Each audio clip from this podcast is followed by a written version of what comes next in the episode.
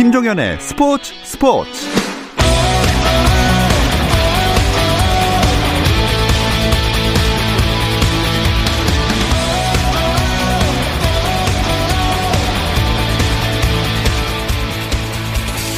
스포츠가 있는 저녁 어떠신가요? 아나운서 김종현입니다. 오늘 하루 스포츠계를 돌아보는 스포츠 타임라인으로 김종현의 스포츠 스포츠 출발합니다.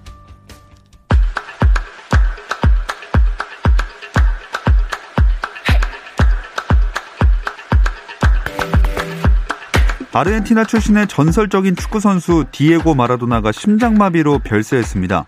아르헨티나 언론들은 향년 60세인 마라도나가 현지 시간으로 어제 오후 부에노스아이레스 근교 티그레의 자택에서 숨졌다고 전했습니다. 알베르토 페르난데스 아르헨티나 대통령은 마라도나의 사망으로 3일간의 국가 애도 기간을 선포했고 브라질 축구 전설 펠레는 분명히 언젠가 하늘에서 우리가 함께 공을 차게 될 것이라고 애도했습니다. 프로배구 V리그 경기 상황 보겠습니다. 남자부 한국전력과 OK금융그룹의 2라운드 맞대결이 펼쳐지고 있는데요. 홈팀 한국전력은 시즌 개막 이후 7연패 수렁에 빠져 있다가 트레이드 이후 3연승으로 반등에 성공했고 OK금융그룹은 현재 2위로 KB손해보험과 주거니 받거니 선두 경쟁을 펼치고 있는 상황이라 두 팀 모두 상승세의 흐름을 이어가고 싶을 겁니다. 자, 한국전력이 두 세트를 내리 가져왔고요. 세 번째 세트에서도 현재 19대 15로 앞서가고 있습니다. 프로야구 키움 히어로즈는 하송 대표이사가 일신상의 이유로 사임했다고 밝혔습니다. 후임 사장은 향후 이사회와 주주총회를 거쳐 최종 선임될 예정입니다. 한편 LG가 2021년 선수단과 함께 할 새 코치 5명을 영입했는데요. 새로 LG 유니폼을 입는 지도자는 김민호 전 기아 타이거즈 수석 코치, 이종범 코치, 장재중 코치, 조인성 코치, 김경태 코치입니다. 프로축구 포항 스틸러스가 김기동 감독과 계약 기간을 2년 연장했습니다. 올해 계약 기간이 끝나는 김기동 감독은 그동안 K리그 클럽은 물론 중국과 태국 등에서 러브콜을 받았지만 친정팀 포항과의 재계약을 선택했습니다. 2020-21 시즌 미국 프로농구 NBA 올스타전이 코로나19 여파로 22년 만이자 역대 두 번째로 열리지 않습니다. NBA 사무국은 2021년 2월 미국 인디애나주 인디애나폴리스에서 열릴 예정이던 올스타전을 2024년으로 연기하기로 했다고 발표했습니다. 2022년 올스타전은 오하이오주 클리블랜드, 23년은 유타주 솔트레이크 시티에서 열리기로 되어 있기 때문에 올해 대회를 개최하려던 인디애나폴리스 시는 2024년 올스타전을 여는 것으로 조정됐습니다. 미국 대학 스포츠협회 NCAA 남자농구 디비전 1에서 활약하는 이현중이 2020-21 시즌 개막전에서 팀 내 최다인 23득점을 넣었습니다. 미국 데이비슨대 2학년 이현중은 홈 경기로 열린 하이포인트 대와의 시즌 개막전에서 23득점, 9어시스트, 5리바운드로 맹활약했고 데이비슨대는 이현중을 앞세워 82대 73으로 승리했습니다. 축구대표팀 오스트리아 원정에서 코로나19 확진 판정을 받은 뒤 오늘 오전 전세기를 타고 귀국한 조현우와 이동준이 격리에서 해제됩니다. 이들은 재검사에서 음성 판정을 받았고 발병 날짜를 기준으로 방역 당국이 지정한 격리 해제 조건을 충족한 상황입니다. 김문환과 나상호, 스태프 3명 등 나머지 확진자 5명은 격리 해제 기준을 충족할 때까지 국내에서 자가 격리에 들어갑니다.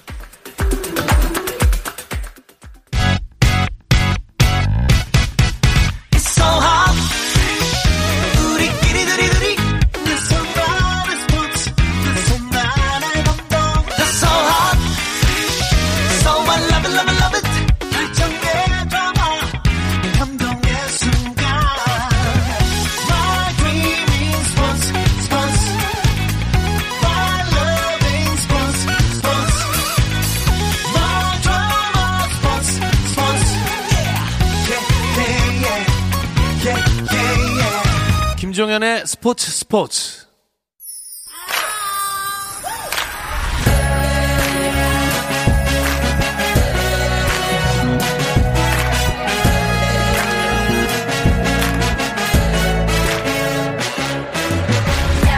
목요일에는 해외 축구 이야기 함께하고 있죠. 라디오의 발롱도르를 꿈꾸는 이건 김정용의 랄롱도르 시작하겠습니다. 풋볼리스트 김정용 기자 인사 나눌게요. 안녕하세요. 안녕하세요. 김정용입니다. 그리고 영국에 있는 이건 기자 연결해 보겠습니다. 안녕하세요. 네, 안녕하세요. 이건입니다. 이 제일 첫 소식으로 당연히 다뤄봐야 될 것 같은데 축구 영웅이었던 디에고 마라도나가 세상을 떠났어요. 네, 어, 정말 느닷없이 들어온 소식인데요. 어, 뭐 현재 시각으로 25일 디에고 마라도나가 향년 60세 일기를 끝으로 어, 이 세상을 떠났습니다. 그 아르헨티나 부에노스아이레스에 있는 아, 자택에서 갑작스러운 심장마비로 사망을 했고요. 뭐 전 세계 축구 팬들 그리고 전 세계 축구인들이 다 애도의 어, 그런 메시지를 띄우고 있습니다. 네.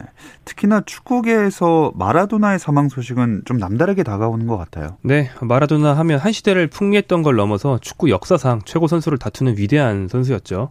펠레와 이제 보통 쌍벽으로 얘기하는데 펠레가 업적 면에서 월드컵 3회 우승이 있어서 최고라면 마라도나는 어, 사람들이 생방송으로 실제로 본 경기에서 가장 압도적이라는 인상을 가장 강하게 심어줬던 네. 사람들이 본 어떤 느낌적으로 가장 압도적이었던 그런 선수로 얘기할 수 있을 것 같습니다. 오랜 경력 동안에 뭐 기행, 범법, 논란 이런 걸로 점철된 삶이기도 했지만 오히려 그런 안티 히어로적이고 좀 사고뭉치의 면모가 있었기 때문에 더 많은 사람들이 관심을 갖고 또 사람과 동시에 연민이나 어떤 애증도 생기지 않았나 싶습니다. 그 저도 마라도나를 직접 체험한 그런 세대가 아님에도 불구하고 이번 소식에 좀 마음이 아프고 네. 남다른 좀 감회가 들었습니다. 진짜 좀 갑작스러웠던 게 얼마 전에 뇌 수술이 잘 돼서 회복 중이라고 들었거든요. 네, 이달 초 아, 3일이었던 것 같은데 뇌경막 아래 피가 고이는 경막 하혈종으로 뇌 수술을 한 뒤에 10일을 퇴원해서 회복 중인 걸로 알려져 있었고요. 당시 수술이 성공적이었다고 했거든요. 그래서 60세 생일이던 10월 30일에 자신이 이끌던 팀 힘나시아 경기를 앞두고 생일 축하를 받았는데 그게 공개석상에서의 마지막 모습이 됐고 이후에는 이제 쓰러진 뒤에 병상에서 일어나지 못했습니다. 네. 사실 그 코카인을 비롯한 약물 중독의 후유증으로 선수에서 은퇴한 뒤에 급격하게 건강이 나빠졌고 최근 1, 2년 정도는 총기가 흐려졌다는 우려가 좀 많았어요. 음. 결국 그게 세상을 떠나는 걸로 연결된 게 아닌가 안타까운 마음이 듭니다. 네. 자, 유럽에서도 애도의 목소리가 이어지고 있겠죠?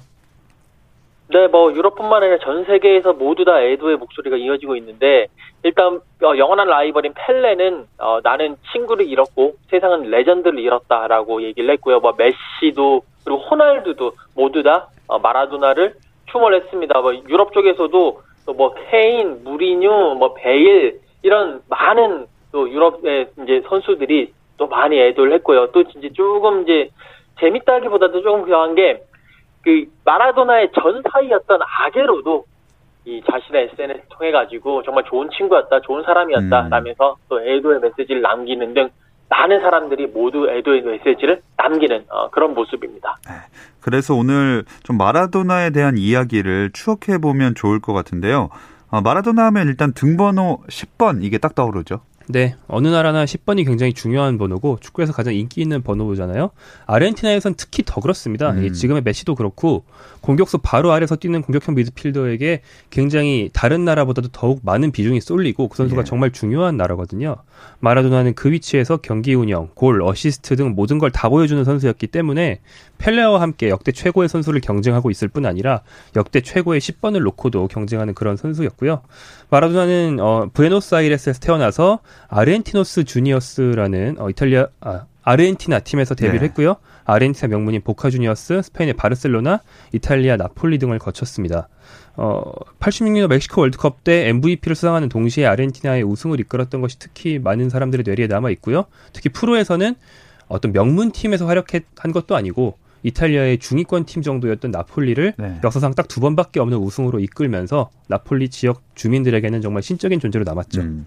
저희가 마라도나 얘기를 하면서 벌써 두세 번이 나왔는데 마라도나 하면 또 펠레를 빼놓고 얘기할 수도 없을 것 같아요.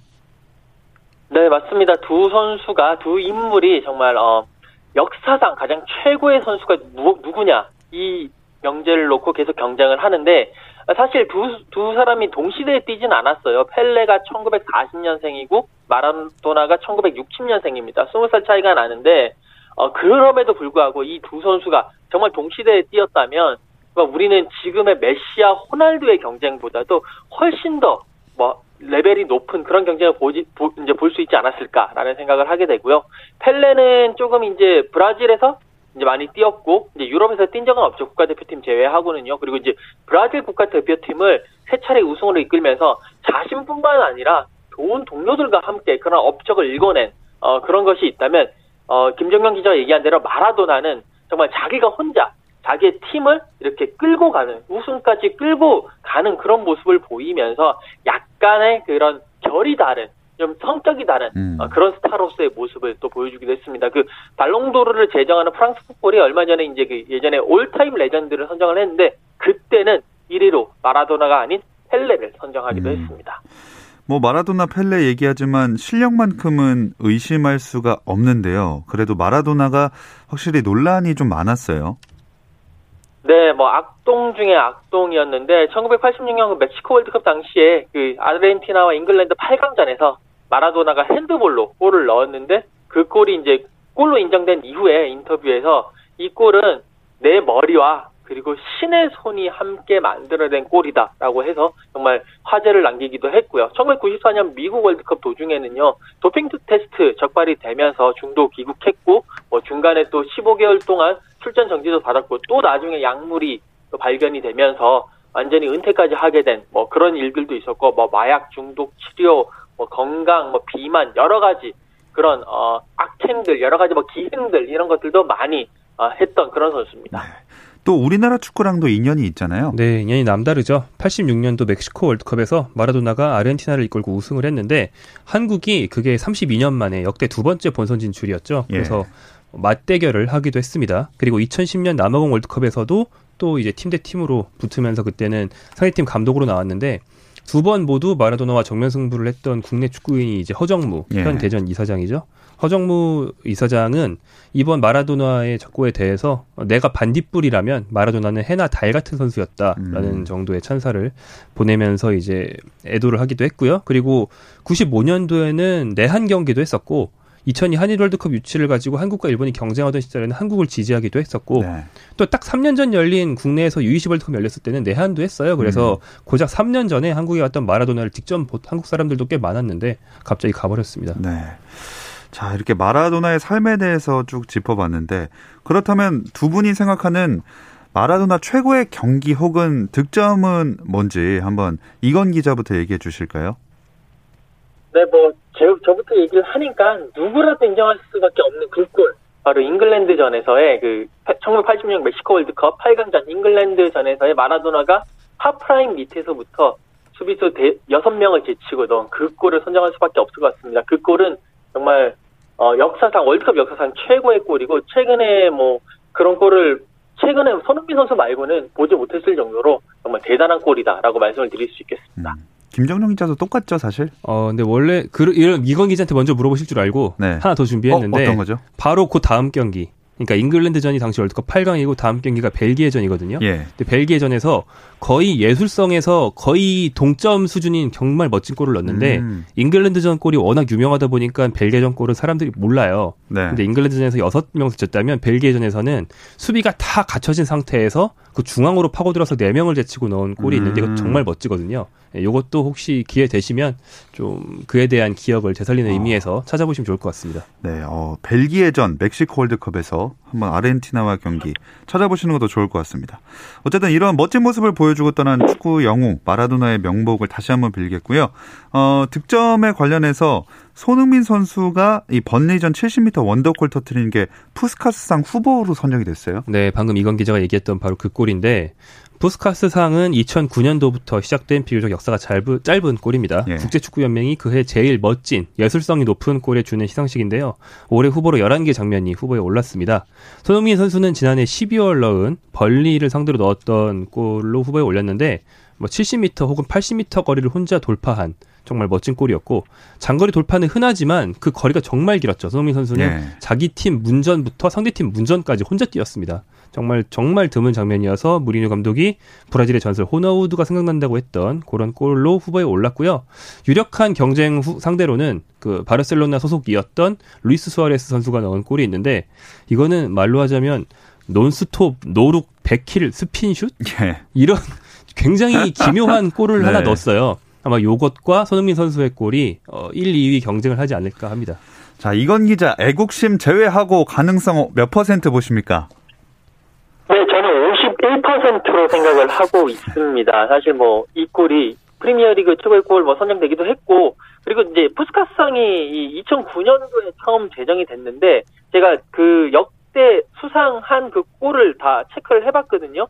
거의 대부분이 상당히 좀 아크로바틱한 동작, 그러니까 뭐 오버헤드 킥이라든지 아니면 전갈 킥이라든지 그거 아니면 뭐 멋진 중거리 슛이라든지 UFO 같은 프리킥이라든지 이런 것밖에 없는데 이렇게 선수들을 드리블로 한 대여섯 명 제치고 들어가서 골을 넣는 건 한 번도 없었습니다. 그렇기 때문에 어, 그런 희소성 측면에서 충분히 어, 가능할 것 같고 여기에 또 이름값도 작용을 합니다. 사실 뭐 팬투표 전문가 평가 더해지는데 손흥민 선수도 그 후보들 중에서 이름값에서는 둘째가라면 서러울 정도로 상당히 이름값이 있는 선수기 때문에 충분히 51% 이상의 가능성이 있지 않을까 생각합니다. 51 중에 한 1이나 2 정도는 애국심이 아닐까요?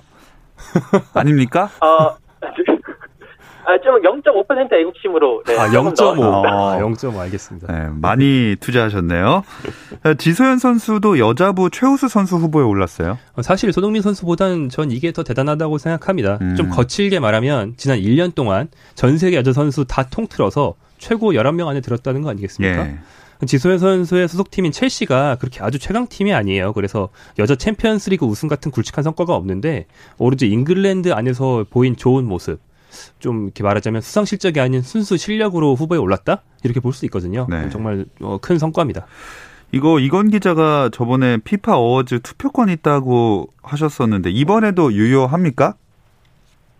네, 뭐 운이 좋게도 그 피파 어워즈 투표권을 올 해도 가지고 있게는 됐습니다. 근데 이제 문제는 제가 뽑는 뽑을 수 있는 부분이 정해져 있어서 저는 남자부 최우수 선수, 남자부 최우수 감독에만 투표를 할 수가 있는 상황입니다. 아, 그렇기 때문에 어, 손흥민 선수의 푸스카스 상이라든지 지선 선수의 그 부분에는 전혀 제가 힘을 쓸수 아. 없어서 그냥 응원만 하는 상황입니다. 네, 뭔가 아쉽다고 하면 안 되지만 살짝 아쉽네요. 한 명의 팬으로서 되게 비중은 작지만 우리 모두 작은 편 행사할 수 있습니다. 팬 투표가 들어가기 때문에. 아, 그렇죠. 네.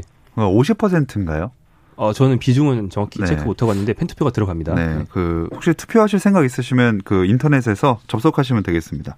그럼 지소연 선수 수상 가능성은 어느 정도일까요? 어, 제 지소연 선수한테 물어봤어요. 축하한다는 말을 전하면서 네, 본인 피셜로 본인이 네. 못 받을 것 같다. 어. 후보에 오른 것만으로도 정말 기쁘고 믿어지지 않는다라는 말을 했고요. 지소연 선수의 예상은 첼시 동료인 퍼닐라 하더 선수가 받을 것 같다고 했는데 첼시가 그 남자 축구로 치면 레알 마드리드 갈락티코 정책처럼 각국의 스타들을 최근 2년 사이에 막 모았거든요. 네. 그 두 명이 함께 후보에 올라서 첼시에서만 세 명이 올랐습니다. 음. 그 중에 이 지소연 선수가 말한 하더 선수는 독일의 볼프스부르크 소속으로 독일 리그 득점왕, 독일 올해의 선수를 석권한 뒤에 첼시로 갓 합류한 선수거든요. 그 성과를 봐서 하더가 타지 않겠나? 이게 지소연 선수의 예상입니다. 음. 다른 부분들도 이건 기자가 한번 어떤 선수들이 후보에 있는지 짚어주시죠.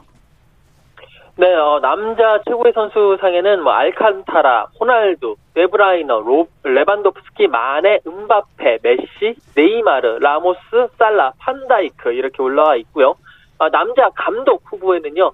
리즈의 비엘사 감독, 뮌헨의 플릭 감독, 리버풀의 클롭 감독, 세비야의 로페테기 감독, 레알 마드리드의 지단 감독이 올라와 있습니다. 네. 참 언젠가는 이제 후- 손흥민 선수도 이런 후보에 들어가면 좋을 텐데 손흥민 선수가 그 이건 기자 코로나19 걱정을 했었는데 문제없이 경기 뛰고 득점도 했어요. 네, 코로나19에 전혀 뭐 걸리지도 않았고, 그 이제 그 대표팀 다 갔다 오고 난 이후에 맨시티전을 이제 펼쳤는데, 거기서 어, 전반 5분 만에 정말 멋진 은동벨레 선수의 패스를 받아서 멋진 골을 집어 넣었습니다. 어, 토트넘은요, 이 경기에 정말 승리를 했어야 되는데, 그 무리뉴 감독의 그 전술이 정- 준비했던 전술이 맞아 떨어지면서 선수비 후 역습, 확실한 후 역습을 보여주면서 2대 0을 승리를 했고, 어, 토트넘은 리그 1위로 올라섰습니다. 이제 경기가 끝나고 모든 그런 인터뷰라든지 이런 것들이 손흥민 선수에게 많이 어, 집중이 됐고요. 또 그 다음날 언론 매체, 그날 언론 매체, 그 다음날 언론 매체들까지도 손흥민 선수를 집중 조명을 하면서 상당히 좋은 평가들을 내렸습니다. 네.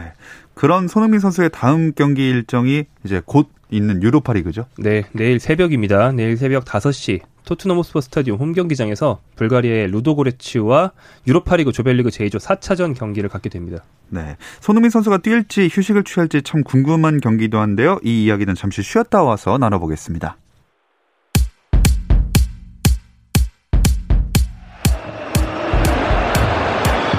It back. Did it again! Suarez puts it on the plate and Messi. 현장의 소리, 레전드들의 이야기. 스포츠 스포츠에서 모두 다 만나보세요. 김정현의 스포츠 스포츠.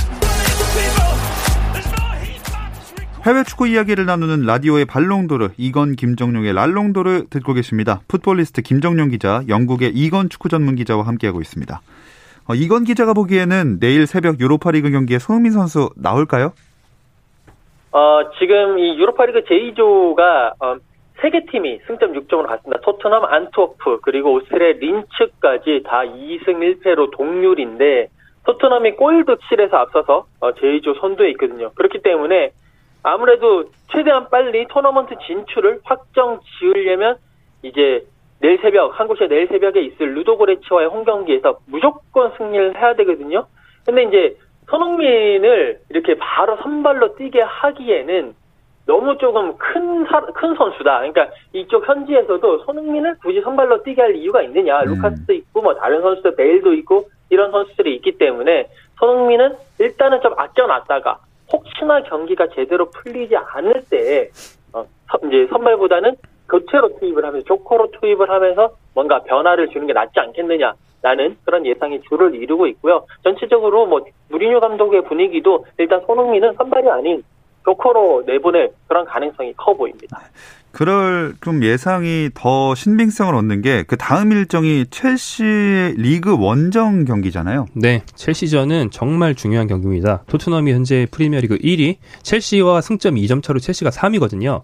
여기서 지면 토트넘이 선두를 놓치고 첼시가 위로 올라가게 되고요. 거꾸로 토트넘이 이기면 첼시와 승점 5점 차로 벌릴 수 있는 흔히 이런 걸 승점 3점짜리가 아니고 6점짜리 경기라고 하죠. 예. 정말 중요한 경기입니다. 그리고 특히나 챔피언스 리그보다 유로파 리그가 늦게 열리기 때문에 유로파 리그 바로 뒤에 열리는 프리미어 리그는 정말 체력 부담이 심하다는 게 중론이죠. 그래서 이번 유로파 리그 경기에서는 주전을 많이 뺄 것이 더욱 유력하다는 전망이 나오는 겁니다. 네, 아, 뭐 좀 일정이 너무 가혹하게 짠 것 같다는 생각이 항상 볼 때마다 듭니다.